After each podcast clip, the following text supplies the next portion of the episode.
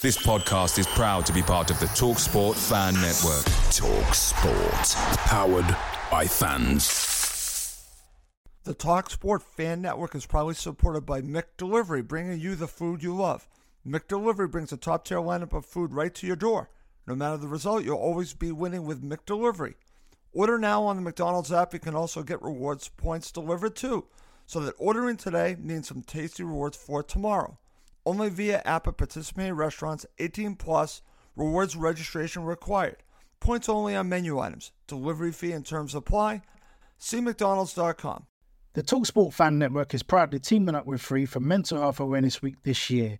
As football fans, we often pride ourselves on knowing everything, from which substitution can turn the game around to the quickest route home to beat the crowds. However, when it comes to discussing feelings with our friends, we might not always feel as confident. That's why we're here to equip you with the right tools so you can reach out to those who can help. If your mates are struggling, let them know that the Samaritans are free to call on 116 123. That's 116 123. They are there to listen without judgment or pressure 24 7, 365 days of the year. Let's all take a moment to talk more than football. Hello, this is Hey Dude Shoes. This is an ad, but not for your ears, for your feet. Are they listening? Good. Hey Dude Shoes are the squishiest, airiest, lightest go to shoes you'll ever have the pleasure of introducing your toes to. So light, a butterfly could steal them. So soft, kittens seethe with jealousy. So cushy, your hands will curse your feet for all the love and attention. Toes, you've hit the jackpot of comfy. Hey Dude, good to go to.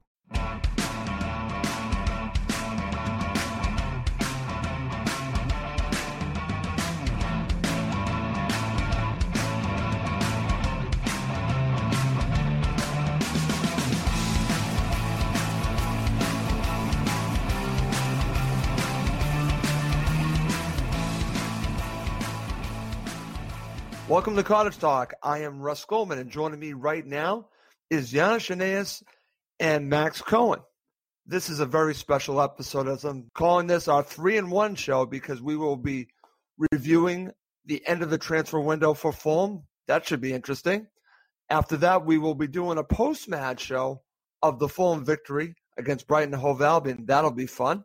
And then at the very end of the show, we're going to be previewing the upcoming match against Crystal Palace. And that's a match I'm really looking forward to.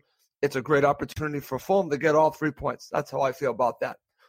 Before I bring on my co host, I do want to mention another walk from my friends at London Calling Calm. They are walking from Craven Cottage to Selhurst Park on Saturday at 10 a.m. There will be Fulham supporters there and supporters from Crystal Palace. It's for a good cause. If you're interested, please do meet up at Craven Cottage around that time.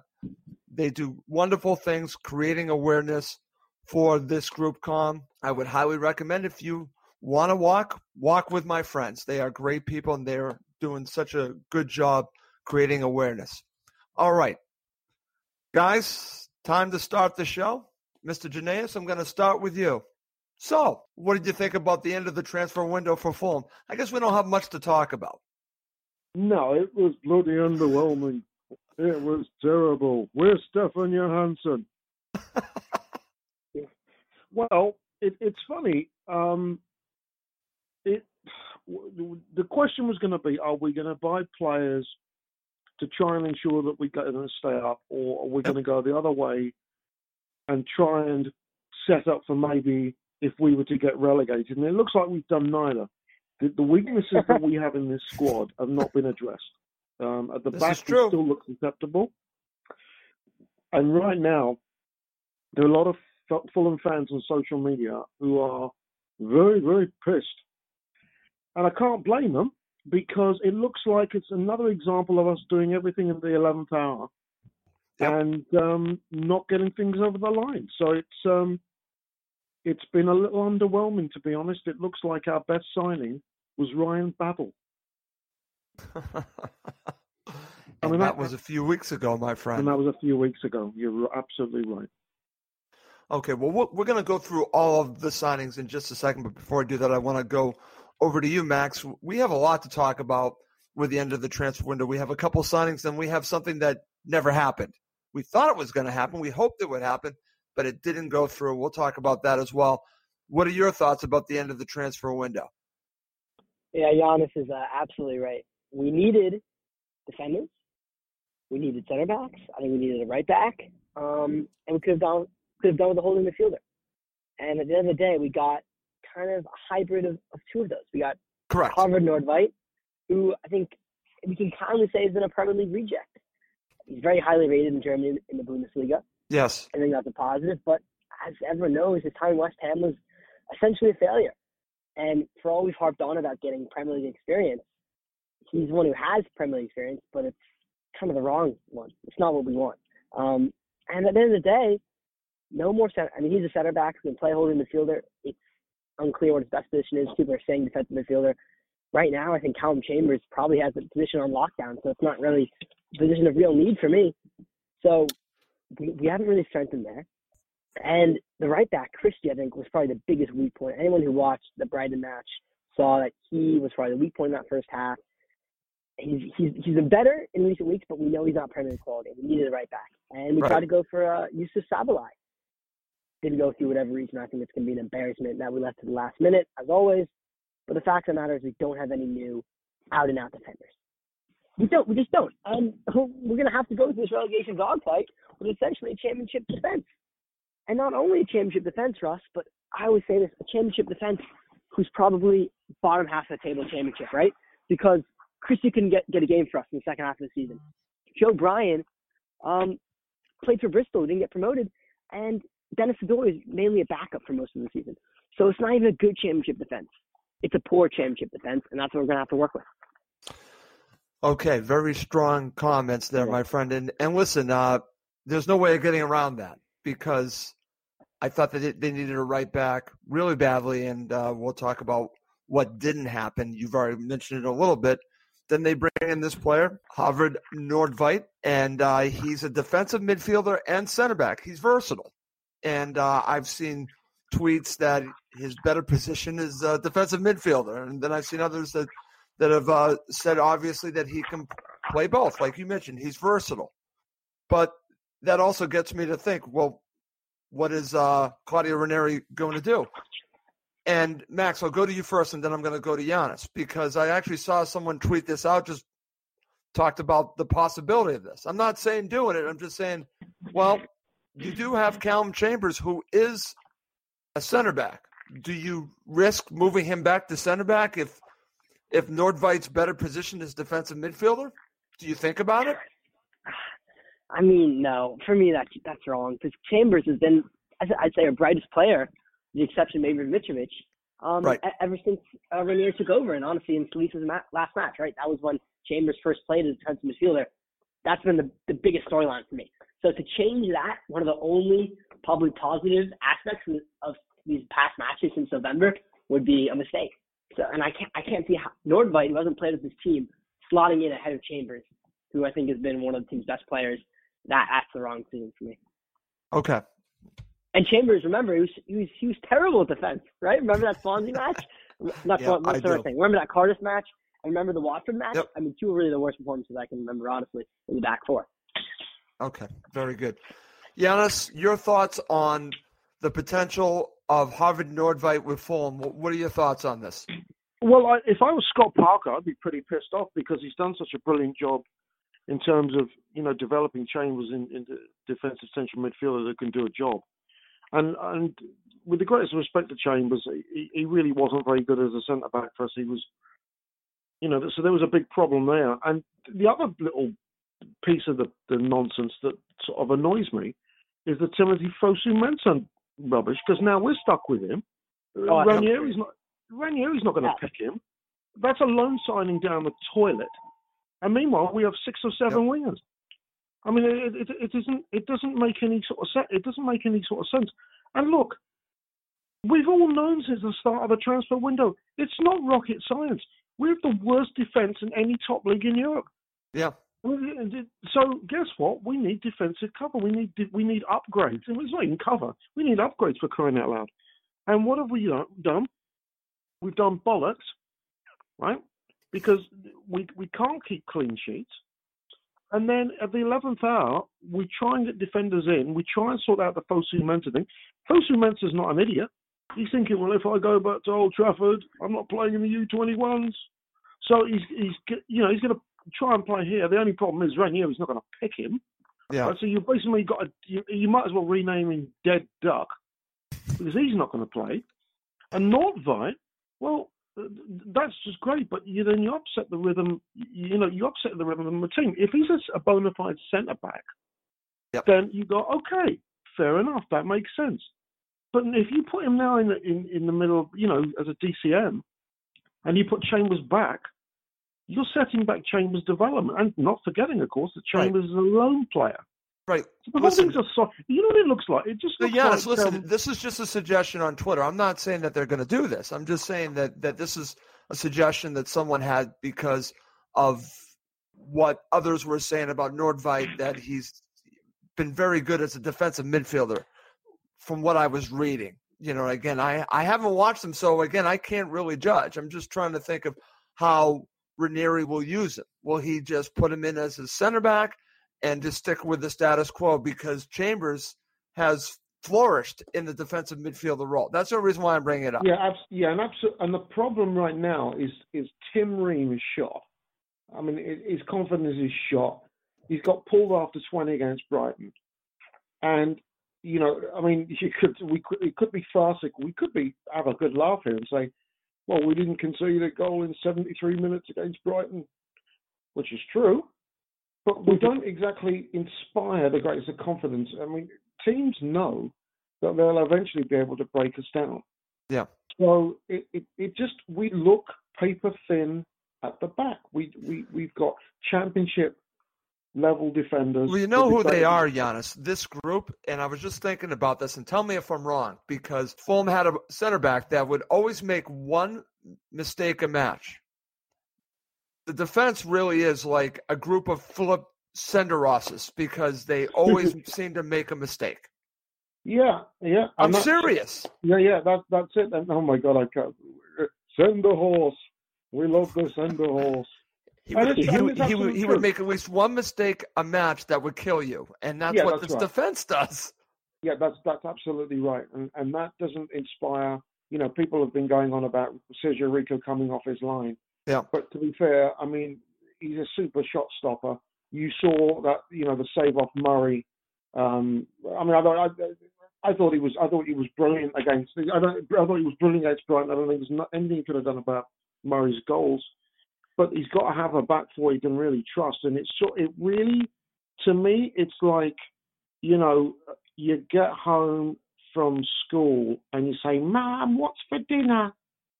And your mum goes, "Oh, I just got in. And I'm tired." And she just puts a, a load of old bollocks in a saucepan, puts a bit of oil in, and just just pipes, you know, fries it for three minutes. And goes, "Here you go, bit of bubble and squeak." It's like it's been put together. It's been put together last minute. It looks like it's it's um it's an impulsive plan based on reactionary thinking when all of us as fans know what's going on. We we can see it week in week out, game in game out. And Tony Khan has just mysterious. It's like he's looking at another team. And so Nordtveit, you know, for whatever you know, whatever uh, reputation he brings, Yep. why? I mean, he, the the problem is if you're scouting against him against, against Fulham, you're going, well, we're going to get a goal or two against these clowns. Yeah. You know, I mean, they're very poor at the back. They So needed upgrades, Giannis, and I think that's your point. Nothing Yeah. against this player. I, I'm going to give Håvard Nordtveit every chance to succeed. You know, he has a clean slate with me, but I understand where you're going on this because you wanted someone that came in that you knew was going to be an upgrade, and on paper it doesn't look like that. He could do a job for them, but at this point we just don't know. Yeah, and to be fair, to be, I- I'll give I'll give um, Tony Khan a little bit of a leeway. I mean, I know in the sense that uh, we were there was the offer that was put in for Gary uh, uh, for our, our friend our friend Gary uh, Cahill. Gary Cahill, and it's turned out he's even turned down a move to Juventus. So that makes him a bit of an idiot, to be honest. Yeah, because if you get I paid agree. that much, what does that say for you? That you d- you saying I want to fight for my uh, my you know place in the starting eleven. Don't talk bollocks. Sarri's not going to pick you, and they've just lost four nothing to Bournemouth. And if you think now that you're going to get a game, you still won't. So that that's an indictment against the modern f- football in many ways. Someone who's going, well, I've got my money, and you know, I'll get paid every week. Nobody cares. But we've had a month, and, and in fact, we haven't had a month. We've had months, months to put the groundwork in, and and, and, and what have you to to prepare for what was inevitable because we we've had that kind of start, and yet we we couldn't get anything over the line. It, it's you can't blame, um, you know, you, we can't blame Ranieri and the coaches. You, you you've got to look at whoever you know the man who's running this operation in terms of the player person, honestly. And it's it's been a it's been a DiCaprio Winslet disaster. Yeah. You know, it's it's it's a titanic mess. And and we're just sitting there having a laugh, going, well, we've got Palace on Saturday. Well, it's not Um, funny. This and- isn't funny. No, it's not. It's not. It's going to be a it- tough game, and, and yeah, and Yeah. all the all the you know all the enthusiasm we had after that brilliant win on Tuesday, it's been deflated. The pin's gone in the balloon. Yeah, and, and that's unfortunate because I'm looking forward to talking about that victory and then uh, obviously talking about the Palace match. And I still think Fulham have a very good chance to get all three points. I want to say that, but I understand why it's deflating now for for the two of you. But let's talk about another sign that again it just happened just as we started to record. Max actually gave me the heads up that Fulham had signed Lazar Markovic it's on a free transfer and it's just for the end of the season. He's 24 year old winger who played at Liverpool. And over to you, Max. What are your thoughts on this? And again, I'm reading from the uh, from the Fulham website, and apparently he got a good recommendation from Alexander Mitrovic. So that has some weight with Yeah. me. But I'm looking at bringing in this player, and I'm just thinking they needed defenders. Maybe it's wrong of me to look at it that way. No, I think you're right. I think if this transfer happens any other uh, time in January, literally any other time except when it did happen, I'm happy with this because it's completely risk free. He's on a free transfer. It's only until the end of the season. We haven't committed big wages or a big contract, and he's 24 years old. He's potential. This is a man who, who impressed Liverpool at times. Never really worked out for him. He's been basically on many, many loans since. I remember with the Hull Yep. in a similar situation in January when they went down with Marco Silva. He's been to, I think, Anderlecht. I think he's been to Portugal with Lisbon. None of those things have worked out for him, and now he's at Fulham on a permit. He finally left Liverpool. He's 24. He's a pacey winger. I think this, in some part, goes to replacing Kamara, who's just left on loan. Uh, obviously, not the same player, but more attacking Right. options. It means we no longer have to put the likes of Ayité on the bench. Giannis like that. Um, it means Kebano probably won't get any more substitute appearances, which I think No, this is with. that's a good point. So it's so so it's smart. I, I think He's taking the place of. Kamara. I didn't think of it that way. That's actually Yeah. a, a good way to look at it. So I'm actually not. I'm actually happy with this transfer. It gets me a little bit excited. That being said, when it comes to the last transfer on a deadline day, when everyone is crying out for a defender, um, it's just the feeling is overwhelming disappointment. Especially because you know Fulham tweeted out, "Listen, st- stay up, lads. You got one more announcement coming." Yep. And it's this. There's naturally going to be some disappointment, animosity, anger. That's all understandable. Um, but listen, it, it's not the worst move in the world. It's just not exactly what we needed. I mean, I, everyone would have traded a defender for Markovic. We have Markovic, we don't have a defender. That's just the way it is. Okay, very good. Giannis, over to you. Thoughts of the free transfer of Lazar Markovic? Well, I didn't know that uh, we, I didn't know that Mitro was now the director of player personnel at Fulham. That's I mean, he's a, he's a god. He's, he, he scores with his both feet. He scores with his head. He celebrates with the crowd, and he makes signings. Um, the only, the only, the only. I mean, this guy's got a, a 131 appearances in nine years. Now he's, you know, he's 24, so he's the same age. I think, same age as, as Mitro. The Yeah. only thing I can think of here might be where Mitro has got on the phone to, to Markovic and said, "Now look, um, your, your career's been a bit of a mess, but if you can come over here, you might be able to resurrect this. But because Right. this is a good club to come to, and you could really do a job to help us and secure your next contract. Because I think he went to Liverpool for 20 million, and he was a bust there, and then things fell through. Really, really went really went south for him Um, from the mo- he, went out, I think Fenerbahce took him, and then he went to Portugal, and then he went to bloody. Let's not forget he played for Hull City two years. He there. did. Yep. Um, and then he went to Anderlecht, and there was a problem when he showed up because he was so overweight that he didn't play for six weeks. So there have been some con- some concerns about his conditioning and uh, self-regulation in terms of, of fitness and and and uh, nutrition. But again, could the Serbian connection make a difference here?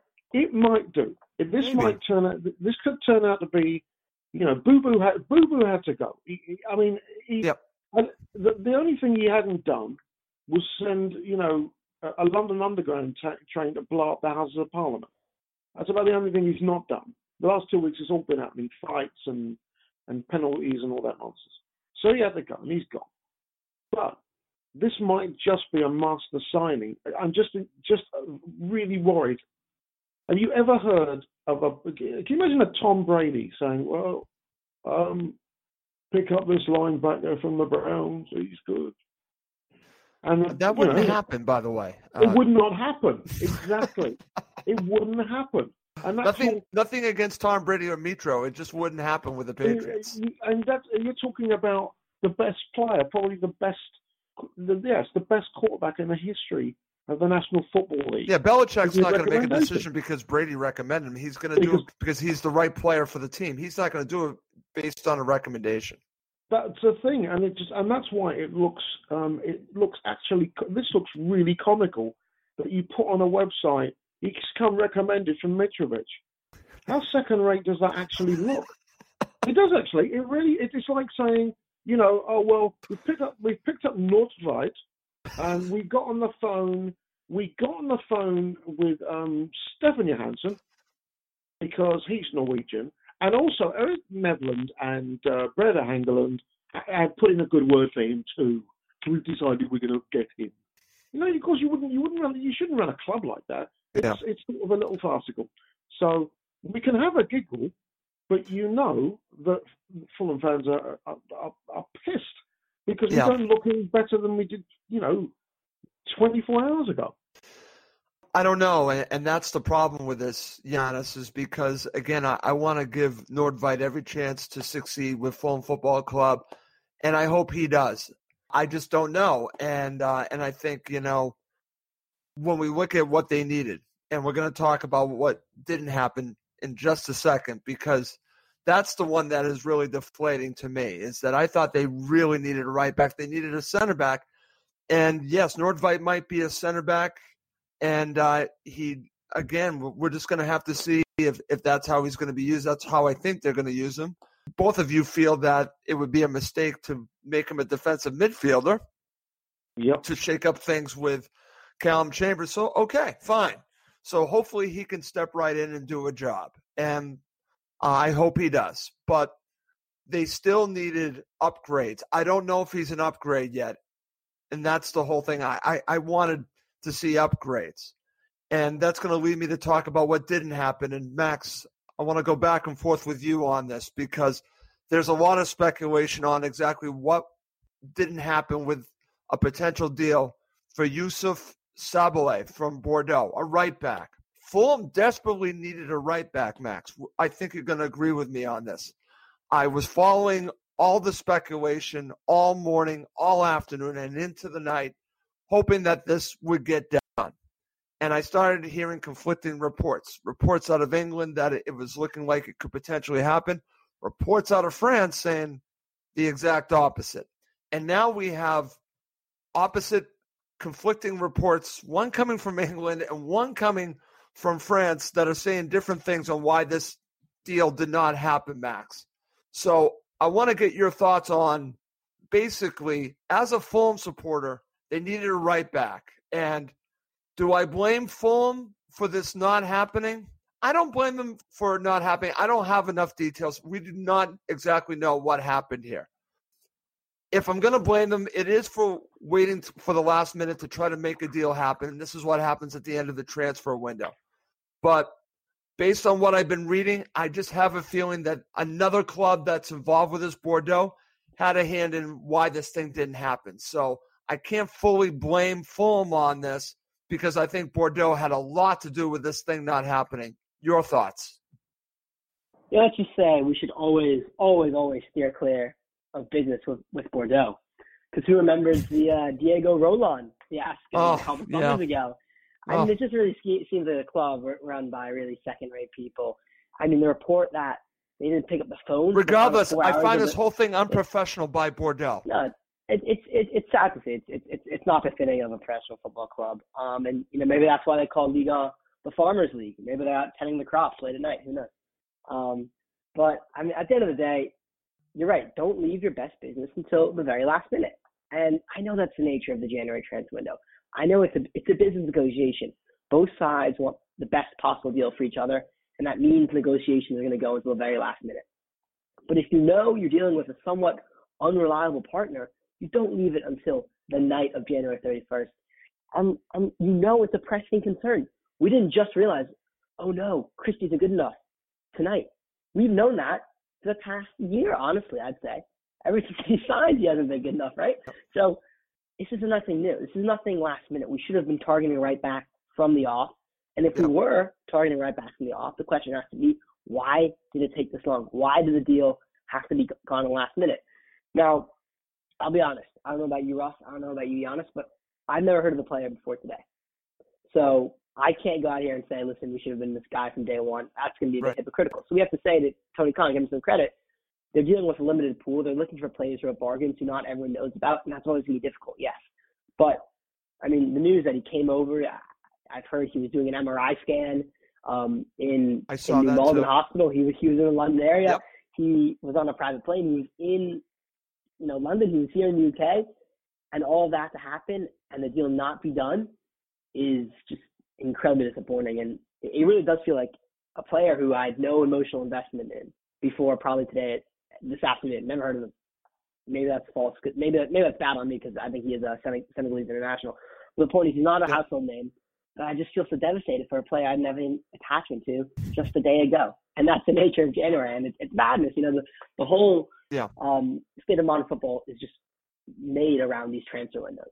And it, it's mad because you just have so much stake in it. And to feel it just taken away from you, it, it, it's gutting. It is. It totally is. And uh, Giannis, over to you. I want your thoughts on this. Like I mentioned, we are getting conflicting reports. One coming from France that, you know, and again, I'm going to read this from Get French Football News because Sky Sports had a report that Fulham had met this release clause and that they had been trying to call Bordeaux and then also trying to email Bordeaux and, and they weren't responding. This is uh, a tweet from Get F- French Football News, and it states Sky Sports completely wrong on Youssouf Sabaly with Fulham. Player has no release clause. Any deal was dependent on Bordeaux signing a replacement, and they didn't. So that's from Get French Football News. This is just a huge mess. But regardless, Fulham don't have a right back, so I'm upset anyways. That's right. Um, you've got right now, you've got Cyrus Christie, and the only other option could be Steven Sessegnon. Right now, you don't. I mean, Fosu Mensah will not play another game for this club. You know, I mean, it's that simple. He he had the option to go He's back. been phased out. He's probably upset the club that he Yeah, wouldn't it- go back. So why right, would and they we just- play him? And we've just, and, and probably more importantly, we've lost the opportunity of a loan deal because Yes, that's because- what I mean. Yes, Yes. this bugger won't go back. The only other thing I'm thinking of now, um, as an option, and I, and we'll we'll see if anything transpires here, and I'm sure that Tony Khan is going to be reading, watching, watching, listening so, to social media. Is if by He's not going to like this show. I'll tell you that. no, he won't. Uh, but but if but if he's if he's smart and he's on the ball on this one, he's going to take a look at any potential free agents that might be out there now. Are there free agents out there that maybe he can pick up? Because there are players that are looking for contracts, and there might be a chance you can get a short-term deal for someone who can come in and do a job. Because there are a lot of players out there, not just here, but I in know. Europe, that, that, that can do that. But the, the the right back situation right now is acute because you've really got you've got no cover. So, I mean, how how it rectifies itself, I'm not sure. What I do know is that we've we've known for months that this has been a major major problem, and uh, we've been sort of a bit snake bitten as well, guys, because you know Tim Ream was our best player last year, but was injured before. You know, he, he got a concussion before the season, and he's not been the same fella. Alfie Mawson has been a walking sick note. Yep. Right. So Dennis Odoi, we love him to death, but he's a championship defender who's had a few good performances, but we know it. Joe Bryan came from the championship from Bristol City. You know, Maxime Le Marchand has done all right, but the, the, this as a unit, this is not good enough to sustain you in a division this good. It really doesn't. So I agree. Our biggest, our biggest Achilles heel, Russ, has been defensively. We've not been good enough. So we know we all know this. I, find a Fulham fan that'll go, "No, I like my back four. No, because I mean it, it won't happen. So if we all know this, then why is it we've waited till the eleventh hour with the potential for screw ups? And that's what's happening. If you make the you, if you make the offers early on, and a Bordeaux turn around and go, "I'm not having any of this," because we can't sign the defender in the meantime, then there's time for the deal to get over the line. But at the 11th hour, you'll often find a lot of teams will receive bids, but go, but wait a minute, we've got no replacement. We Yeah. can accept the bid, but then who comes in to fill the spot? And that, to be fair to Bordeaux, that's what probably what they've done. They've got cold feet. They've realised, you know what, we don't have enough cover. What do we do? We're gonna we're, we're gonna we're gonna do a Yui and we're gonna renege on a deal or potential deal. To be fair, but that's that is the those are the that's the opportunity cost of playing the Russian roulette of making deals at the eleventh hour. It it doesn't it it's it's you're asking for trouble, and we and we've seen it, and we we we Tony Khan is going to come in is already coming for some huge vitriol, and he can't say he can't be blamed. He can't say, well, I'm not responsible. You have to be proactive in every transfer window. It's really that simple, and he's not done that. So now we have Palace on Saturday, a game. You know, we without Zaha there, we we got a chance of getting something. But we've got some games that's coming right. up. Yeah, but the, yeah. Yeah, that's right. That's the other problem. He might play, and we've got some games where we could get clobbered because defense we could create chances, but defensively we're as leaky. We're leaky. So um, Ranieri, I, I thought for, for a penny for Ranieri's thoughts. You know, I mean, he's probably sitting there going, well, "Why is this? What are we doing here?" But mind you, all is well because Mitro has picked out Markovic, so we're we're saved. Okay. Okay. Before we move on, couple of things. First of all, thoughts on Stefan Johansen going on loan, Max? it's it's it's sad because you know he's a promotion hero. That being said, he was never going to play a role in the second half of the season, so Yep. I, I I can't have too many qualms about it. I think he'll do well with West Brom, and he very well very well may take West Brom up. You know, Okay. Best of luck to him. Giannis, thoughts on Stefan Johansen going out on loan? I'm I'm delighted for him. I'm delighted for him. I mean, he always gave you lots of entertainment. You know, always a, at least one cynical challenge every 90 minutes. He was instrumental last year. He's he's not good enough to, for the Premier League. I think he knows that. We certainly know that. But he gets a chance to get some playing time. I think that's important. I don't have a bad word to say about him. Um, I like West Brom. I, I, I hope that uh, he helps them. And uh, Max is right. He probably will help them get, pro- com- get promoted. And uh, good for him. Okay, excellent. great guy. By the way. Guys- Me and Emilio met him after the Wolves match. Really really nice yes, guy. I, I So remember I you met him. and a very, very nice guy. I mean, he's just a great person, and, and that's what I think a lot of Fulham fans love about him is that he's a genuine guy, always fights for the cause. So again, best of luck to him. Okay, excellent. All right, before we officially move on and then we talk about the Brighton Hove Albion match, which hopefully will change uh, the way we're thinking right now, put a little smile on our faces.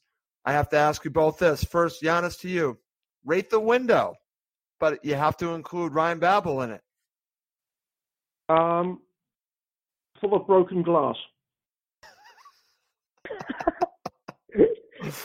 Okay. I mean, it- it's if I was going to give it a rating, Give me a rating. um, it's got to be, oh, Jesus, two? Am I being generous here? I mean, uh, I, I, I mean, Babel, Babel's going to be turn out to be an upgrade um, for sure. But but I mean, Nordtveit. Uh, I mean, I've been reading the comments of West Ham fans, and they're having I have they're, they're blowing lots of bubbles right now. And um, in terms of Markovic, um, Liverpool fans on, on Twitter are underwhelmed. So we picked up Dud A. Well, not maybe not Dud A. Not like You know, Yep. he may have a point to prove, um, like Babel did, which is good. Yeah. But um, Markovic, uh, unfortunately, is, is unless Mitro gets in his ear, tells him in Serbian, "Do something or I'll beat you up." Um, that may not, sh- uh, may not, and that, and that's really the only three, and that's, and that's just, and that's poor dealing. Remember, up until this, up until this afternoon, we'd only signed one player This in is true. 31 days. So, you know, are we surprised? Ah, I don't know. I but you bring back Berbatov. okay, so you give it a two. Max, how about you? And, and I'm being generous. I mean, uh, I'm Okay. being very generous here. No, yeah, I mean Giannis, come on. I mean, a two is if we sign nobody. I think, or if we sign only one player. I think we have three players. They're not all what we needed. You're right. We, there's some major, major deficiencies, but the fact of the matter is we got Baba, who let's not forget, his first two matches have looked a massive, massive improvement. He's a class player. Okay, uh, Nordtveit, he's not going to be a world beater, but he is another option for defensive midfield and center back, which we need. And I think Markovic really could surprise us. I'm going to say four, four and a half. I mean, it's, Okay. it's not two, but we still have Oh, gotten God, I thought you were players. say who- nine. I- I- I was- yeah, for a moment I thought you were going to. Oh well, it it, oh, I mean, uh, four, I mean, if you go four, four and a half, that's still an average of three. No, it's not Now- good. I'm with you. But, It's but it's I mean, listen, it's just a rating, but I think two, it's it's too low. It's not all that. It, it, I mean, Okay. it, it, it's like asking for a bowl of rice and getting a grain. You know, it's I. Uh, anyway, I think It's okay, I Mike. think we're all softening up in our old age. I think I- what it is. I understand there, Giannis. All right, let's move on. Let's spend about 15 to 20 minutes talking about the huge victory against Brighton Hove Albion.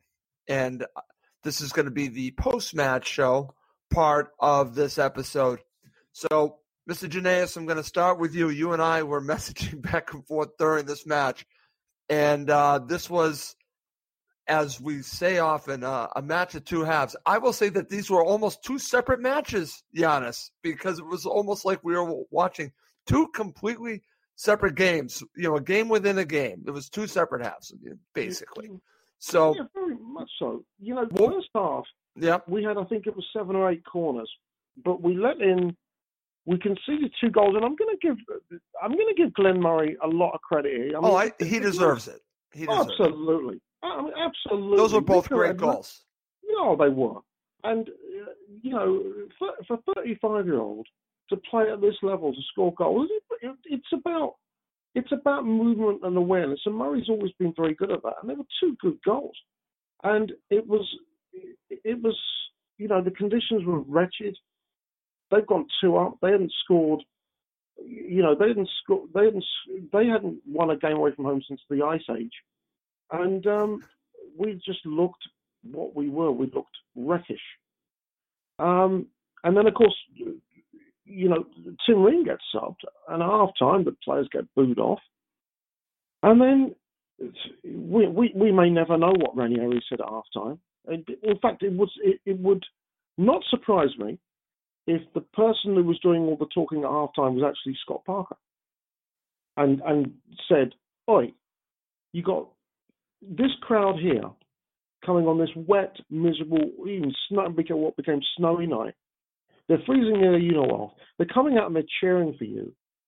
We're being laughed at by Brighton fans, and you you've got to put in it. And this is a, a really poor shift. Give these give these fans something to go home happy about. Give them something to be proud of. Put an effort in.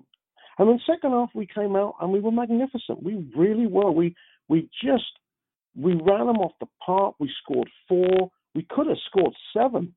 Yeah. You know, post two crossbars. Um, was- Emilio it said the match could have been 7 7. Yeah, and you know, um, I, I thought we were very, very good in the second half. And, Yeah. and, and Chris Hughton's a, a coach I've got a lot of respect for. And I, I like Brighton's team. I think they're a very nice balance. And, you know, they definitely are a club that punches above their weight. But Sure. that showed, it showed a lot of fighting spirit. And um, we showed, and the substitutions turned out to be very, very good. So it was a, it was a deserved win. Um, but at half time, I don't, none of us saw that coming. I didn't, Giannis, and to be honest with you, at halftime, I thought Fulham's season was over. Uh, I'm not gonna lie. I'm gonna. That's what how I felt at halftime, because I thought there was no coming back from that. So for them to do a complete 360 and win the match in the way that they won the match, it gives you hope. But there's obviously a, a lot of work that still needs to be done to survive this season, to stay in the Premier League. But now there's a glimmer of hope. That's what they gave us on uh, Tuesday night, Giannis. Yes, yeah, they did. They showed they they they they And they showed the fight that we want to see. They, that's exactly right, Russ. They they decided to show some fight, and they showed an amazing what a little bit of confidence will bring. They Exactly. everybody put a shift in second half. Everybody really. I mean, and, and it was uh, great to see players like you know Seri finally really showing up tremendous quality. That Mitchell was a team effort. Oh, it, it was, and and, that, and that's good news. Now the question is, does one swallow make a summer? Well, we don't know, but it's a start, and it gives us something to, to, look forward to. But it was what a what a what a what a great game of football. and What a, a weird weird game of football that was. It was. Max, over to you. Just your thoughts of uh, what we watched Tuesday night. Yeah, I thought again. You you guys said basically it all. The game of two halves, probably the, the prototypical game of two halves. What reminds me reminds me a lot of. Uh, you remember the Reading match? We were down two 0 came back to win four two in the championship days. Um, that front line was the likes of Dembele, McCormack, and Kacaniklic shipped in, and you know on on Tuesday was the likes of Mitrovic, Vietto, Chambers, Babel, all running riot, and it, it was a joy to watch. And it really was what a lot of people remarked, it was a return to Slavisa's way of football in, in many ways. Yeah. It was us attacking on the front foot. I mean, Cairney stroking passes, Ferry getting involved. I thought he had one of our best games yet for us. The Really passing was him. fantastic in the second Yeah. half. I'm going to single out one player. I actually wrote about him um, after the match in the boot room, and that's Luciano Vietto, Yep. who was probably the most unlikely figures I would have ever picked out to come off um, and impress. But because under Ranieri, he'd seemed frozen out. He'd gotten odd chances. I remember against Leicester, against Burnley, but never really got into any matches. Looked pretty forlorn of confidence. But he comes in and essentially, you know, runs the show and, and gets his first goal. And, and what a moment that was. And he added that that quickness, that pace, that intensity, the quick passing, the good runs that I think we all expected from him as Atletico Madrid loanee. And if he can play like that, if we can attack like that, I mean that's really cause for optimism because that blew away a very resolute looking Brighton team, honestly with ease. And we could have got you guys are right. We could have scored seven. We also could have conceded seven, but we'll focus on the scoring because uh, that's what we're doing. And and Right. you know we're getting more attackers. I think the game plan, honestly, is just attack every single match. Yeah. Because the defense is gonna be terrible. We got no reinforcements essentially, but the attack, the attack would be quite good. Well, they certainly show that they have that ability. And uh, that's what was encouraging about that second half. When you go down like that, I didn't see a, a way through all that mess. I didn't see them coming back from that, but they did. And Giannis, the first thought that came to mind, and maybe it's unfair because I'm not saying this is going to happen again, because for me, the Great Escape really took off away at Manchester City. They were down 2 0 at the half. Fulham were down 2 0 at the half against Brighton Hove Albion, and they just came back and won. I'm, I'm maybe it's a little wishful thinking on my part, but I thought of that Manchester City match. Giannis, your thoughts? Well, uh, the, I've gone back to watch that, that that game, the replay many times. I mean, two nothing down um, at halftime. You know, I think Stephen Ireland had scored the first goal. Yes. Um, um, we would dead and buried, and then it was it was uh, Diomansy Kamara hit the shot um, through Joe Hart's legs. Then, yep, I remember. you know, Danny Murphy missing the penalty, but scoring on the rebound, and then that The rebound, yep. the And brilliant again. breakaway by Kamara. at the brilliant, Yep. absolute electric place. And um, it's it's something we'll never ever forget. And it was reminiscent of that. It showed that we had some life, and and, and the Fulham fans deserve a lot of credit here. And I think, and to be fair to them, they deserve the boo and have a go at uh, the Fulham fans, uh, you know, the Fulham players at half time because it wasn't good enough. We we we looked like a sorry mess. And then second half, once you know, once once we got the Chambers got the first goal back, and by the way, what a brilliant knockdown by Mitro, absolutely Yep. wonderful knockdown. Um, then the fans, you know, the, the, they felt the momentum, and and we we became the twelfth man. And um, the Brighton fans are all, you know, cock a hoop after 17 minutes when Murray was giving it large to the Fulham fans. Suddenly went very quiet. The Seagulls had lost their wings, and um, you know what? They went down very sorry down the A, the the A the A um, oh, what is it? The A two down at Brighton. I don't the A the A twenty three down at Brighton. We're down at Brighton. And to be fair, um, they was they ended up being second best. We, Yep. you know, um, so it was it was one of those one of those games, Russ, where you'll go look back and go, God, do you remember when? Yeah. Uh, it was just a, it was a memorable win for a lot of reasons, and if only because in many because the first half was so miserable. Good stuff there, my friend. All right. Just for time's sake, we're not going to go through the starting eleven. We're just going to get right into it. And uh, Mr. Cohen, I'm going to go to you and just talk about the first two goals here because, again, it started the match off on such a sour note for Fulham. Glad that Giannis brought this up because both goals by Glenn Murray I thought were, were very good goals in the uh, third minute and then in the 17th minute. And then I want to go to you, Max, because I think we need to talk about this. I talked about it with Emilio on full time, and uh, I don't think at the time he had a really good chance to take a look at the video of this. What were your thoughts when Dale Stephens only got a yellow? I thought this was a clear red. Yeah, this has kind of become my uh my celebrated cause in in, in the past couple of days because I actually took the video um off the NBC Yes, Sports stream that showed the, the best angle and it kind of went viral. It got like over 100 retweets, probably my best tweet ever. The Premier League en- ended up taking it down uh, due to copyright restrictions, but you know they can't uh, hide the truth. And the truth is that could have ended on Schürrle's career.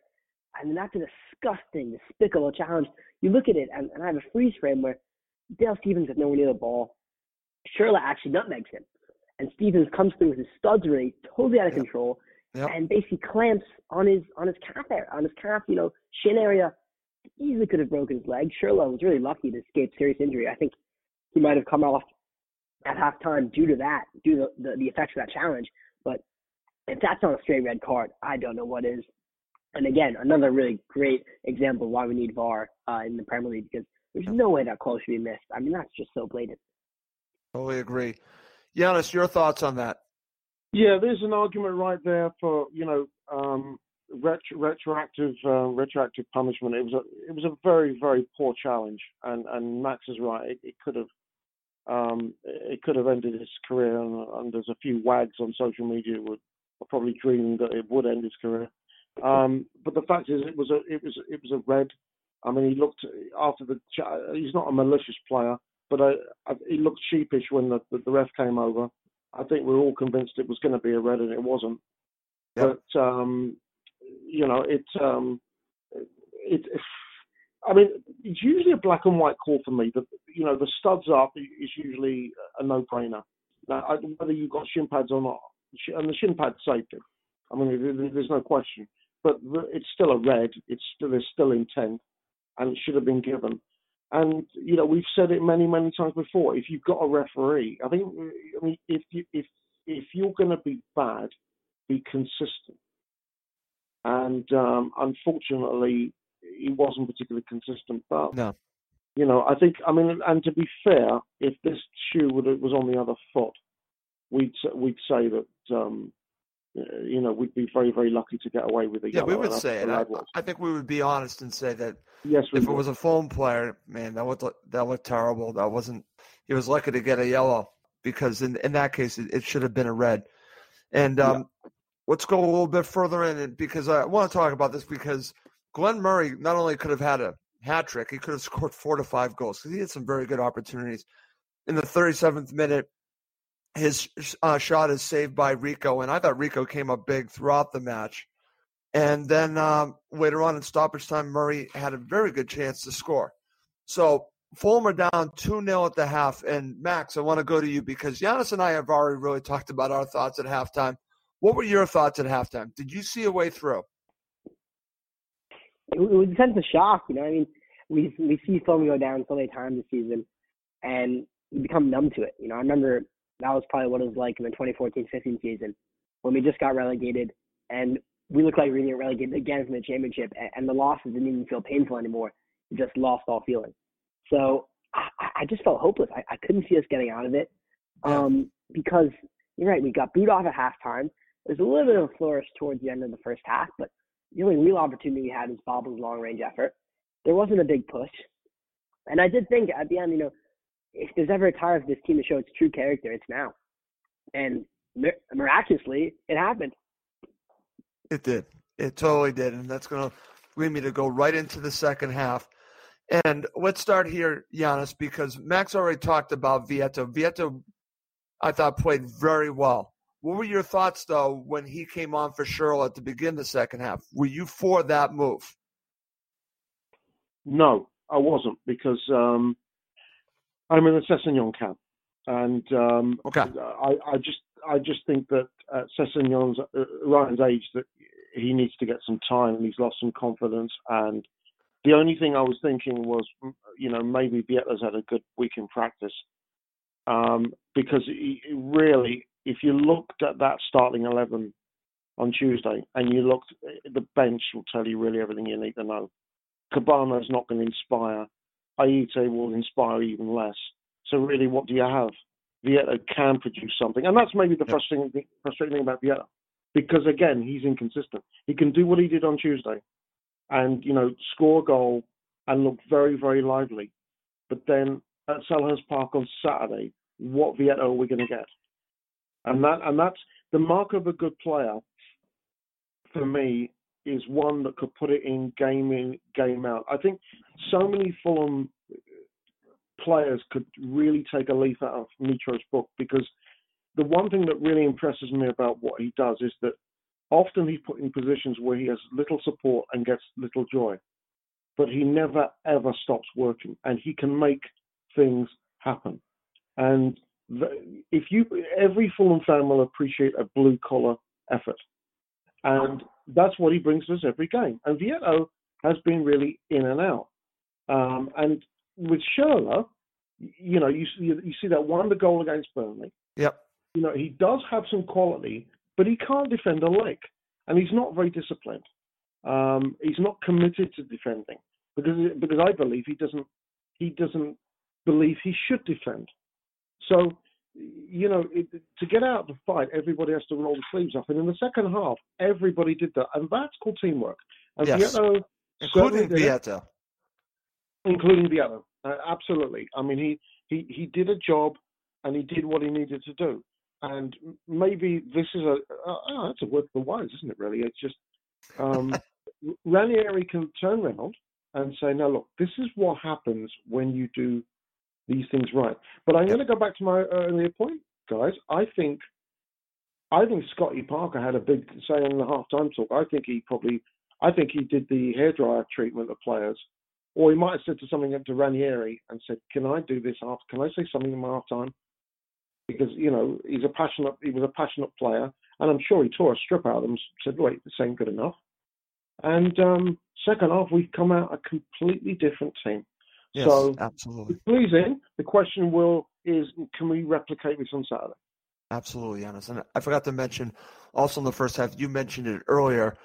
Tim Ream coming off and Tom Cairney coming on, that was also a factor in this match as well. Turning point because again, changed the shape and that was early in the first half. But then of course you have the like I just mentioned, we just talked about the substitution. Then you have the goal very early on by Calum Chambers. They needed this goal, Max. Your thoughts about the goal from Calum Chambers? Well, it was it was a rocket, and I had, I had a funny story about it because I was so I was watching on my computer. I had my phone out as well, and normally I try to avoid um, look at my phone alerts because I have phone tweet notifications on, and the tweets so ahead of the stream, right? So I don't know how the international fans can relate to this, but I accidentally looked at my phone because I don't know, the match reaction, and I saw they Fulham tweets, "Yes, Calum, like you beautiful man" or something like that. So that was probably 20 seconds before the goal happened. So I knew Calum Chambers was going to score, but I had no idea how. And let me tell you, I don't think in a million years I would have ever predicted he would have scored that way. Yeah. I mean, what a hit it was. I mean, basically, he plants his left foot and, and moves back his right foot. The technique on that is superb. And we've seen him had really good strikes. I remember most notably against Leicester that were really well saved. But that goal, I mean, what a release it was. And it came at the perfect time. I mean, literally a minute and a half after the second half starts. You couldn't ask for a better goal at a better time. Uh, and I was just really pleased for Calum because I think he's been excellent ever since he moved to that center midfield role. He's been passionate. He's been really endeared himself to the Fulham fans, and I think he deserves that, you know, more than anyone else. Okay, excellent. All right, Giannis, back over to you. In the 57th minute, you had the opportunity from Vietto, which goes over, but it was a great opportunity. But that obviously then leads up to the goal by Alexander Mitrovic. And let's talk about the first goal by Mitro, because for me, this is all effort by Mitrovic. Your thoughts? Reminded me of Brian McBride. I mean, that McBride in a Fulham jersey was everything and plus. And I, I, when I saw that goal, I kept thinking of all the the players I'd come to respect and you know got to love as a Fulham fan over the years. And this was a this was a player. This is a player who, since the first moment he put a Fulham shirt on, has signalled his intent. And nobody can say otherwise. It, it, you know, Newcastle fans are humming and ahhing, but he's, I want to come here. I want to come to Fulham, and he's been he's been magnificent. And that goal, I mean, the Brighton fans were, un, were uh, unhappy with the defending. They were unhappy with the Yep. keeper. He's coming off his line. Does he? It was just sheer will, just sheer, will. Sheer that he's got there determination. Absolutely. yeah, determination. And um, it was it, was it was a super goal, and it had been coming because all of a sudden we started to expose their full backs, and all of a sudden Mitchell, who didn't get a lot of joy in the first half with their centre backs, was starting to really put himself about. Maybe it took a, a um, a half to wear them down a little bit, but second half he just just rode them for lunch, and it was just a goal of, of sheer um, guts. And once that goal had gone in, I knew we were going to we were going to get the points simply because Brighton looked looked lost. I mean, as as positive as they were in the first half, They were shell shocked. they were they were composed on the ball. They looked look organised like every Chris Hughton team seems to be, and they looked very very comfortable. They looked a shell of the the, the, the team in, the, in uh, the second half. We just ran them ragged, and um, it shows what a bit of will, a difference a bit of will can can make because. Um, I think uh, I was I was I was wondering, Russ, you know, the reaction to the Spurs game. We played so well, Yep. and you know, should we have, you know, should Rico kicked it down the thing? Could we have just got a point? Blah blah blah. And it looked like, in many ways, the first half was a hangover from the disappointment at the end of the, the Potentially. part of it. Yeah, we just we looked sorry for ourselves. But then, for whatever reason, we we remembered the good things that, let's be honest, gave Spurs a lot of trouble at the cottage. Yeah. And except this time, things came off for us. Things we got a slice of luck. Things went our way, and we got a positive result out of it. And so, uh, I'm hoping that it's building a bit of it's more faith in terms of the players in each other that they really are in the same ship. They Yeah. have to stay in the same direction. And and Palace is a chance for revenge. You know, after the first game of the season, where we all went in thinking, "Oh, we're going to beat this lot. We should. This shouldn't be a problem." And they beat us, and they were the they were probably the better side. So this is going to be a good game, and um, a good confidence second half. And I think nothing exemplified that more than uh, than uh, Mitro's equalising goal. Totally agree. But you know, after that, it just continued. The dominance continued. You have the shot by Severing the 66th minute. That was a very good opportunity. But here's a key moment that I think we should all just take a second to think about. You know, because it wasn't just about going forward. They still had to defend, and and uh, I just want to say Sergio Rico had to really save Fulham here because in the 72nd minute he, he had a, I- I'll say a, a save that changed the match once again because if he doesn't make this save, I don't know if if uh, what happens after that happens because I, that's how important I think the save was by Sergio Rico on another shot by Glenn Murray. Glenn Murray had four or five opportunities in this match. Like I said, easily could have had a hat trick if it wasn't for Sergio Rico. So I want to mention that. And then that leads two minutes later, Max, over to you. The goal by Alexander Mitrovic. And what were your thoughts about this? This, this is set up by uh, Joe Bryan, and uh, there were some complaints by Lewis Dunk after this, but for me, this had more to do, like the first goal, the determination of Alexander Mitrovic wanting it more than Dunk. Yeah, you know, who would have thought putting in crosses to Mitro would be a good strategy? I, I had no idea. no, I mean, this shows the value of Joe Bryan in some instances because he's one of the few players um, who can actually put in a really good cross in the Fulham team. Christie is certainly not one of them, but Bryan, you know, for all of defensive lacking, is very, very good at putting in crosses, and it was an excellent yep. ball. It was nice interchange between him, him and Babel. Babel showed good intelligence to cut it back to him because Bryan had a much better angle, and it's just a picture perfect ball. And listen, uh, Lewis Dunk and Shane Duffy, those are two of the most physical defenders in the Premier League. And as you guys mentioned, Mitrovic had him in his back pocket that the entire second half. He was all over them, and they can complain all they want about him pushing them, but they would have been doing the exact same thing if they're up attacking a corner, and they right. probably manhandle strikers just as much. So I think for him to claim that was kind of funny to see. Um, I think Dunk on the floor protesting. A big, strong center back is just very much humbled by Mitrovic. Reminds me of what he did to Richard Stearman last season. You know, he has that knack when he goes against strong players. Yep. He relishes the challenge, almost plays better because he knows that he can bully them, and uh, they'll be an equal fit. But at the end, he'll win out. Uh, it was just a great goal, and that's probably the goal I think I celebrated most um, up to the season because that was just so satisfying. I mean, what a comeback it was. I mean, we just don't come back from deficits like that in the Premier League, you know, except for the Man City match. We don't have these big, thrilling comebacks. It's not what Fulham does, you know. So yeah, that was really precious to me. That was a special moment. It was. Uh, shortly after that, Joe Bryan goes off and Ryan Sessegnon comes on. And then, Giannis, over to you. I'm going to give you the honors of uh, the fourth goal for Fulham. Luciano Vietto scores, but this has to do, starts with the shot by uh, Tom Cairney that hits the crossbar. He hit it twice. This is the first time he hit it. And then it yeah. uh, ends up with uh, going to Ryan Babel, and then it ends up with Vietto. He heads, heads it in.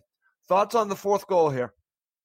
Yeah, a little a little element of luck. I mean, Cairney's cutting on that lovely little uh, foot. He's cracked it. Keeper's beaten all ends up, and Babel's crossed it back in, and Vietto's almost an impulsive header. But I don't, you know, I don't begrudge him that because he he put in a really good shift in the second half. You could see the joy and delight of scoring a goal, and that's going to give him a lot of confidence. And and by that time, I, you know, I didn't really think I, I didn't think they were going to come back. Um, but and that was really indicative of the pressure that we put on the whole of the second half. And then go just go back to that third goal, Russ. The the, the cross from Bryan for for Mitro's second was decent, but but Mitro really had to stretch and really had to put lot of neck muscle power. That was a very, very good goal. Yeah. It wasn't the ideal cross. Uh, to me, that was all Mitro's work. And, and it's, as Max has said, get crosses in. Get Absolutely. the bloody crosses in. He's going to get there. We cannot, I mean, I think Ranieri has been just really trying to get at them to get more crosses in the box. Yeah, and I, I and this is part of the problem in terms of having your fullbacks. You know, you've got to have players. There's nothing worse than being a coach who doesn't have options. And, and unfortunately, if you look at the bench, you don't have many options. So, and, and right now, and this, going back to that the transfer deadline nonsense, Fosu Mensah has just uh, uh, that thing has really put us behind because now, if Ranieri's gone bollocks, you're not playing another minute this year. Christie is the de facto right back for the rest of the season. That's right. Unless a door, unless you know Nordtveit goes back, it goes into as a centre back role, you put a Odoi right back, and I don't really fancy that. You've really got Cyrus Christie, unless you bring Steven Sessegnon along. Okay, so there's an option there, or could you flip Ryan to the right? Possible, but you really want to push him further up the field. And this is where really you've got a chasm and you've got a lag. You needed to get that that sort of cover. Yeah. But one of the things we've been crying for is fullbacks and wingers that can cross balls in the box for Mitro. Remember yep. what McBride was like. You know, I mean, this, it, you always love that, that, that element. And that's why it's, it's interesting, you know, looking at the deadline that, you know, well, a lot of people are laughing at Peter Crouch um, going over to Burnley as part of a Sam Vokes, Vokes switch to Stoke City. I think that's a very clever signing because Burnley's fullbacks are decent crossers, and and Crouch, through his height, can get to those balls, and so you know you play you play to your strengths. Mitro is our best player, so Yep. what does he like? He can hold the ball up, yes. Um, he can knock the ball down. I can't talk enough about that first goal that Chambers scored. That knockdown by Mitro was just fantastic. Yep. And he's brilliant in the air. So, so Ranieri will be pissed off because he's going to look and go, well, where are the crosses coming from? How are we going to score goals? So, um, but if Mr. Khan, if you're Tony Khan, or Mr. Khan, we'll call him Mr. Khan because I don't know him. But Mr. Khan, if you're, if you're listening to this, uh, I hope you learn a lesson from this because um, you've got to, you really have to play to the strengths of your best players and provide the support that they need. And unfortunately, this in this window, it hasn't, you know, Babel notwithstanding, hasn't quite worked. Okay, very good there, my friend.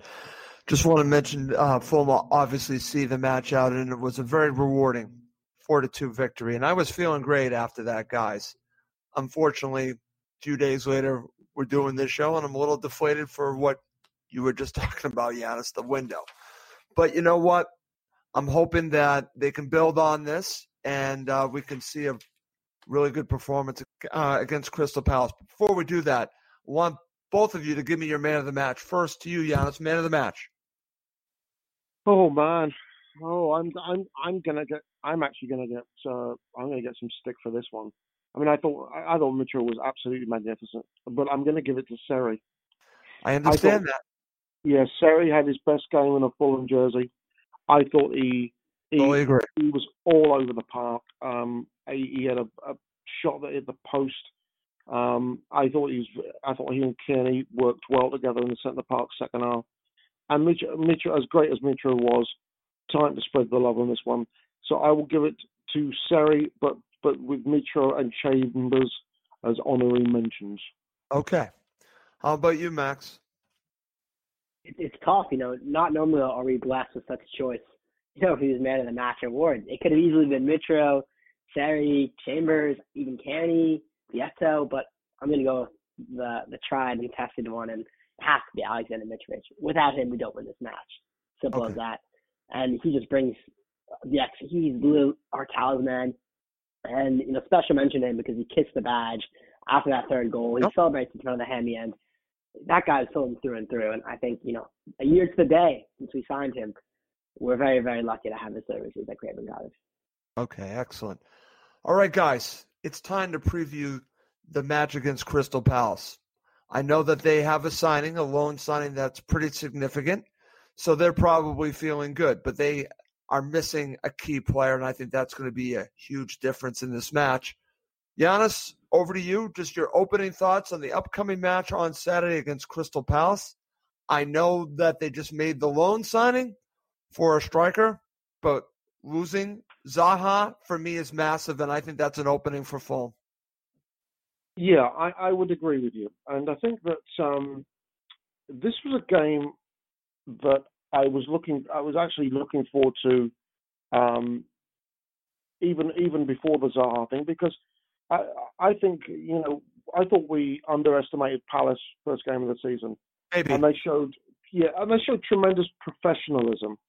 Um, it looked like a group that had been in the Premier League for a while. They look professional. Yeah. Yes. they looked they looked they looked seasoned and and uh, and I you know they got the draw down at St Mary's um, in the week, but to me, to be honest, they're a better team than their record suggests.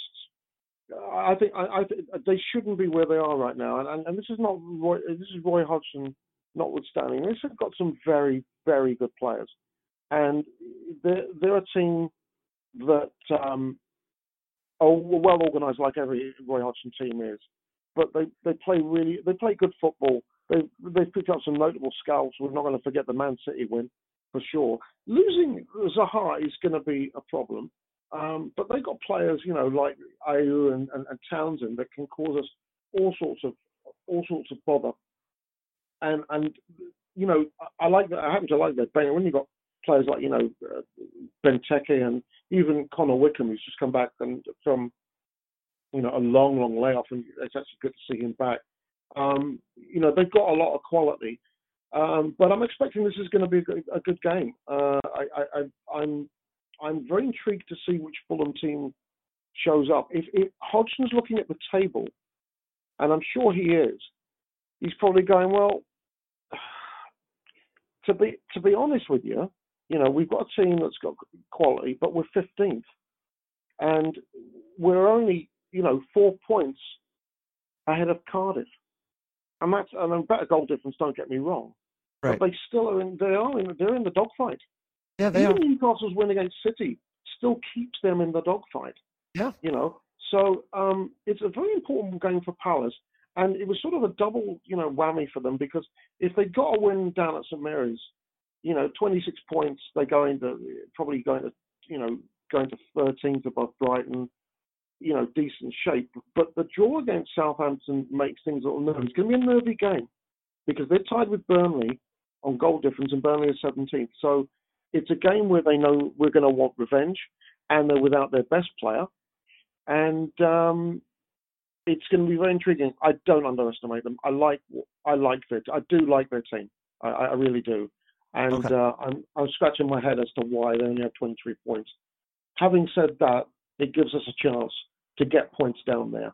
Um, uh, I, am not sure I can predict what's going to happen because bloody hell, do we ever know what's going to happen with our lads?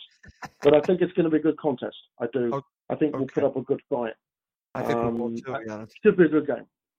Okay, very good.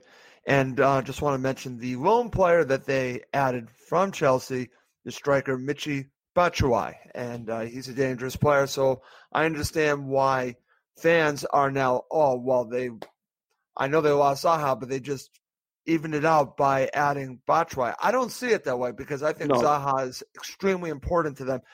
Batshuayi can help them, but again, will he be ready to go? Maybe. We'll see. I think losing Zaha hurts Crystal Palace in this match. Maybe I'll be wrong. We'll see what happens. Max, your opening thoughts. I think we've developed this kind of a little bit of a rivalry with Palace, not necessarily based on the pitch, but kind of fan bases are having at it. You know, a lot of them giving a stick for clappers. Then the old picture comes up of their clappers from however many years ago. They're being a bit hypocritical. They see themselves as kind of almost, I think, taking our mantle. You know, after we left the Premier League, I think Palace, in many people's minds, occupied the role Fulham did. A nice club from London, South London. You know, everyone's kind of second team, good family club. They're always going to kind of finish mid mid table um, and I think the council is threatened by us, honestly, now that we're back in the Prem with them. We need uh, we need the win, and, and, and this team has been very two faced. I think they can go out and beat a team like City, draw a team like Arsenal, and then turn in pretty abject performances against teams, you know, with them in in league. You know, we've seen the match against Southampton is an example of that. I know they've gone other places and gotten underwhelming results, and their biggest thing this season is, is a lack of goals. Uh, they relied too much on Zaha. Townsend can catch for but he's inconsistent. Now Batshuayi, I doubt he'll start. Benteke has been out of form for ages. Wickham just coming back, but this isn't a very creative attacking team. But one thing that you guys mentioned, Giannis said perfectly, they're professional. Yeah. They're managed by Roy. They know what it takes to win in the Premier League. They're very streetwise. And we saw that when they beat us 2 0 the first game of the season. They know how to soak up pressure and hit teams and score when it matters. So it's going to be a tough match. I mean, this is, again, a very streetwise experienced team. Everyone on that side is chock full of Premier League experience. But listen, if we play the way we did in the second half against Brighton, we need a 90 minute performance. But if we can play that attacking manner, I don't think they'll to contain us. Okay, excellent. All right, guys. Let's go through some matchups. We want to do this a little bit different. I'm going to go to each one of you for a matchup. Giannis, I'm going to start with you. Fulham on attack, Crystal Palace is defending. Who do you give the advantage to? Um, I, th- I, I think it's a pick 'em. I, I, I, think it's a pick 'em. Um, I think that the one thing about Palace's back four is they're pretty well organised, and um, they don't they don't tend to they don't tend to let soft goals in, and that's why I think you know looking at the Zaha thing will will um, you know for public consumption Hodgson said he won't condone Zaha's red card. Yep. But behind closed doors, he'll be absolutely seething because he's lost his best player for a big game this Saturday, and it's through sheer bloody petulance. Yep. That's the only reason, and there's, and there's really no need for it. Um, you know, depending on it, it's going to depend a lot for me how they how they're going to how they're going to set up. You know, Van Aanholt and Tomkins probably play in the middle. Are they going to, you know, that'll be the one of the issues. Although, you know, Tomkins came off late against. He um, did. uh, He did. Yeah, for Scott for for Dann, and I'm wondering if there was an injury. I, I do like Tomkins. I liked him at West Ham. Uh, is that going to have an impact? Uh, I didn't see anything in the Hodgson. Well, I've not heard anything in terms of Hodgson saying that in terms of injury um, issues for Saturday. If they lose Right. Tomkins, that's a big loss. I think it's a pick 'em. I think the thing that might swing it for us is the momentum from the Brighton game. We're going to have we've got maximum, you know, uh, road support there. Should be a Huge confidence. They should have huge confidence going forward. Absolutely, absolutely. It's a short journey across London for the fans, and they'll be very, very excited. And it should, you know, it should be a bumper crowd, and uh, hopefully we'll carry the momentum of what happened on Tuesday night. Because Palace will be very disappointed that um, they couldn't have got three points out of St Mary's because they'll know, they'll know that that was a very winnable game. Right. And I also want to mention this, Giannis, is that they're playing three matches in a, in a very short period of time. I think that's a factor in this as well. Yeah, uh, but but then for that to work, we've got to get off to a flyer. We can't do we can't um we can't get off to a sleepy dough so, um, start like we did on Tuesday night because um uh, unlike us being at the cottage, um you know the Palace the Palace fans will have plenty to say, and um they will be Palace fans. Are, uh, a number of Palace fans are nervous right now because Yep. of where they are on the table, and an early goal will really set the, the cat amongst the pigeons. Um, they're not, you know, they know they've got a good a team that's good enough to to, to avoid the drop. But when you, can you ever legislate for a Newcastle beating City? You can't. and for those results to, to come, for those results to happen, you know, you you got to realise that any dog, every dog has its day. So they will look at this and say, well, this is we should get three points. They've not won away from home this year. They leak like a sieve. We should have some joy here. But if we if we go a goal up on them, then um, you know I think the home support will start getting restless. Okay, excellent. Max, over to you. Let's flip it. Crystal Palace's attack versus Fulham's defense. Now, their attack isn't the greatest. We know about Oh, Fulham's God. defense. Is this a push? Who knows? I mean, the way we played this season, I don't think we can ever give our defense the advantage. Um, I mean, Palace still have a lot, have a lot of dangerous players. I think Townsend is inconsistent, yes, but I can really see his pace troubling um, our center backs. Uh, I also think you know Jordan Ayew. He's been pretty inconsistent, but he does have an eye for goal in recent matches. Yep. He's kind of caught a bit of form after a really bad start on loan from Swansea. And Benteke. I mean, this guy, he's not the player he was at Villa. He's not half the player he was at Liverpool. He's very much washed up. I honestly don't rate him anymore. I think he'll be easy to deal with. And of course, Mo Zaha, that is who their attack is really built around. So Yeah.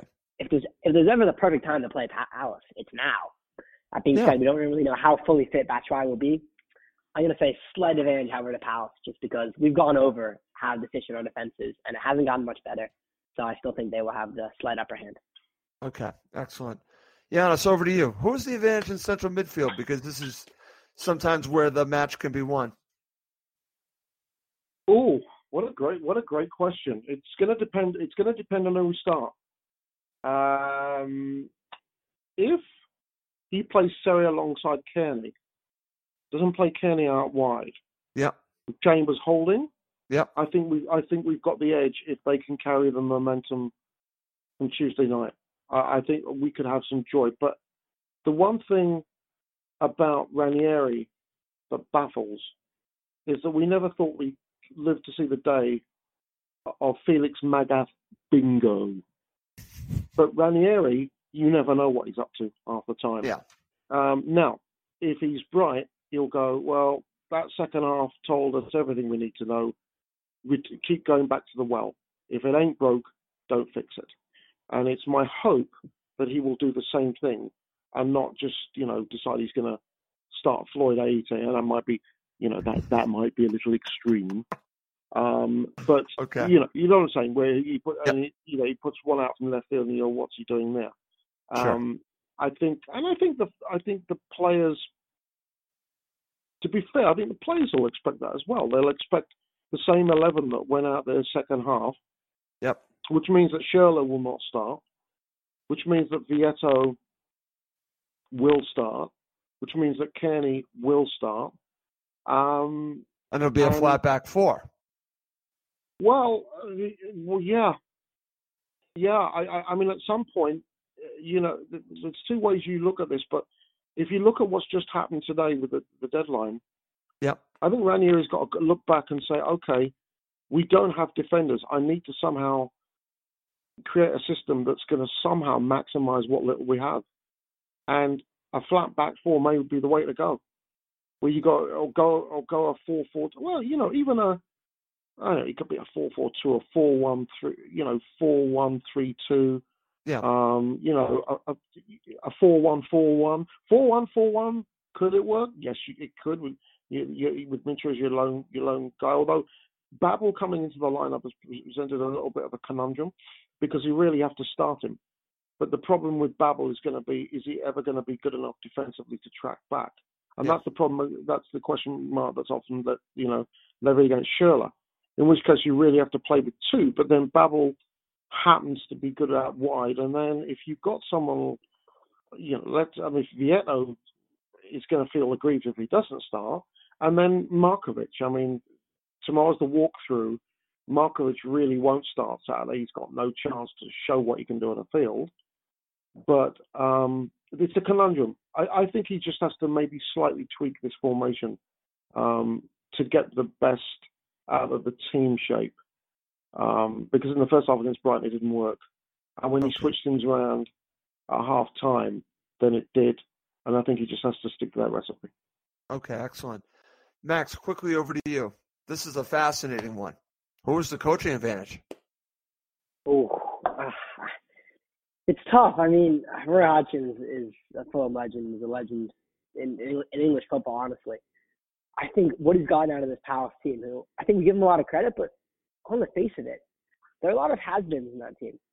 There are a lot of players who he's really gotten the most out of, and I think that's just due to his man management, his his, his experience. Ranieri, of course, you know, has done great things. He's probably entered the, the best Premier League title in history. But at Fulham, we haven't necessarily seen that all the time. And he's made some suspicious decisions. You know, most notably his, I think the biggest one for me is how he's doing with Sessegnon. I think that's a mistake. Also, his uh, insistence in playing Schürrle is also a mistake. I think you really have two uh, disparate views. One is the Tinker Man in Ranieri, and one is Hodgson, who loves consistency and stability. And I think in the modern Premier League, in this in these types of matches, stability, consistency is going to win the day. So I'm going to go with Hodgson here. Okay, excellent. All right, guys, to finish the show, this is my section I call Three Keys to Victory. I'll get both of you to give me your three keys to a full victory. But before we do that, Giannis, I'm going to go to you because I always like to get the view of the opposition. So I'm going to ask you, I'm going to put you in the shoes of Roy. How does his team win this match? What would you do? I wouldn't do anything different from what I normally do. I'd just keep it nice and cagey, um, and understand that, that we're going to bring a lot of energy in the hopefully in the first 20, 25 minutes, and try and frustrate us. And then they've got the quality that can cause us a lot of trouble. So I, mean, Hodgson. We all know that Hodgson's all about, you know, repetition, repetition, repetition. Right. I don't expect a lot different. Even with the loss of Zaha, you know, he's going to say it's only one player. Don't do anything different than you, know, you know how to do. Stay the course. the first game of the season, yeah. He's, and that's you know, Hodgson will be a legend forever in our eyes. Ranieri has earned legendary status for what he did at Leicester and Chelsea. I mean, uh, Yep.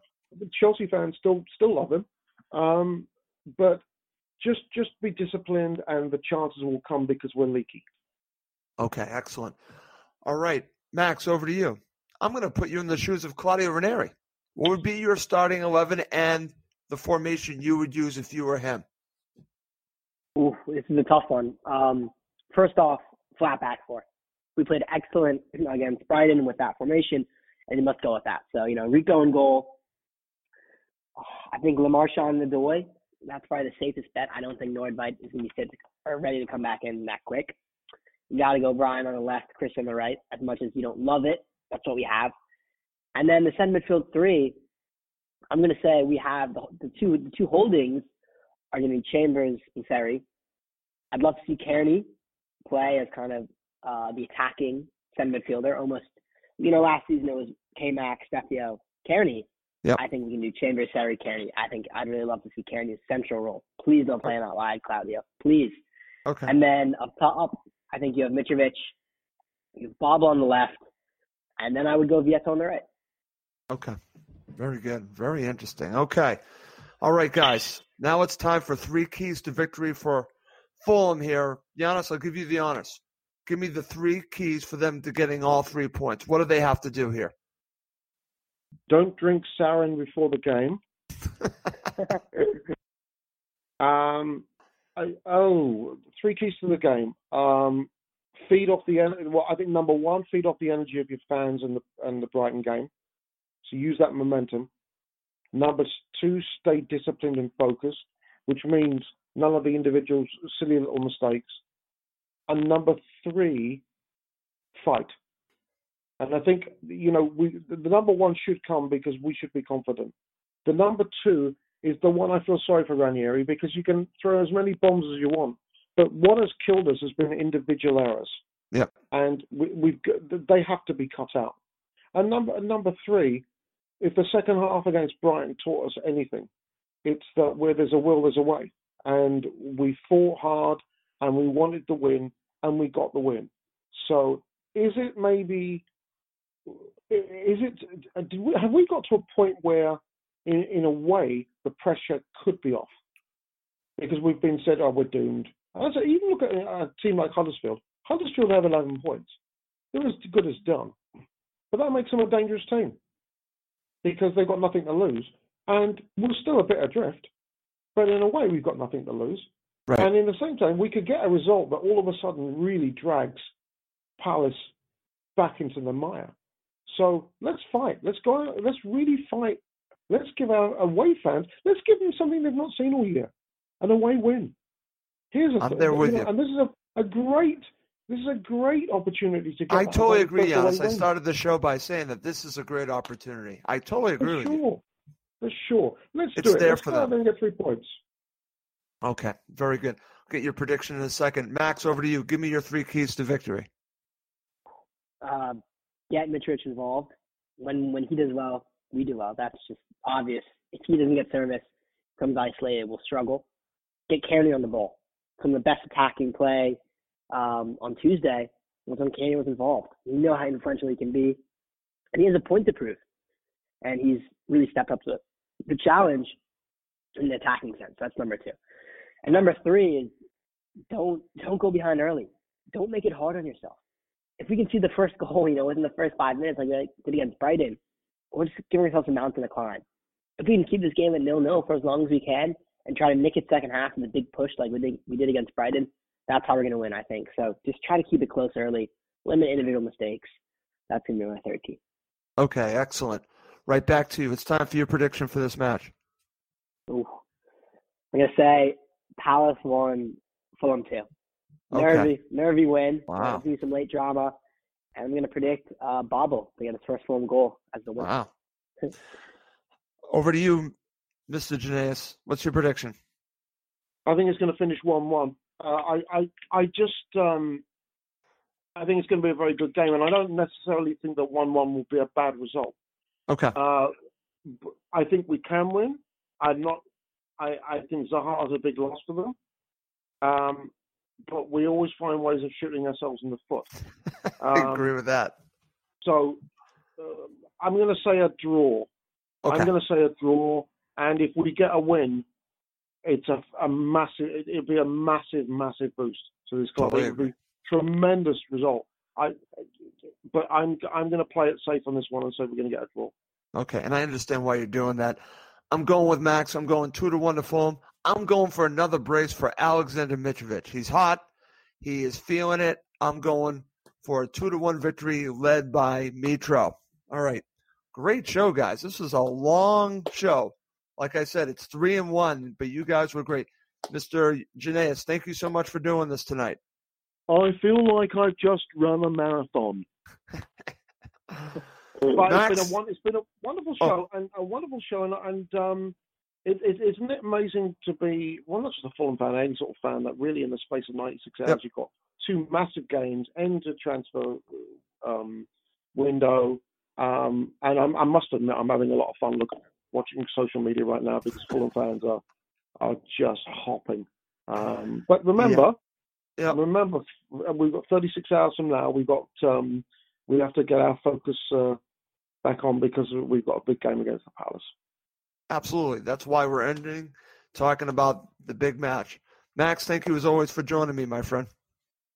It was a pleasure, guys. You know, Giannis is right. We, we ran the marathon, but the toughest is yet to come. Saturday is going to be a long, long day. That's going to be a very long 90 minutes. But Yeah. I think we'll know a lot more about the second half of the season uh, come full time. We're going to know if this team has the fight that they need to stay in this division. I'm, I'm just looking forward to it. You know, you get the excitement. I say it's before every Yeah. match, no matter how bad we're doing, you still get Yeah. that excitement before kickoff. And, you know, that's what we all love about football. So, you know, let's, let's do it. Let's get three points. Okay, excellent. Great show, guys, but it is time to wrap it up. For my co hosts, Yana Shanez and Max Kona, I'm Russ Goldman. Thank you as always for listening to Cottage Talk. The Talksport Fan Network is proudly teaming up with Free for Mental Health Awareness Week this year. As football fans, we often pride ourselves on knowing everything, from which substitution can turn the game around to the quickest route home to beat the crowds. However, when it comes to discussing feelings with our friends, we might not always feel as confident. That's why we're here to equip you with the right tools so you can reach out to those who can help. If your mates are struggling, let them know that the Samaritans are free to call on 116 123. That's 116 123. They are there to listen without judgment or pressure 24 7, 365 days of the year. Let's all take a moment to talk more than football. It's the 90th minute and all to play for at the end of the match.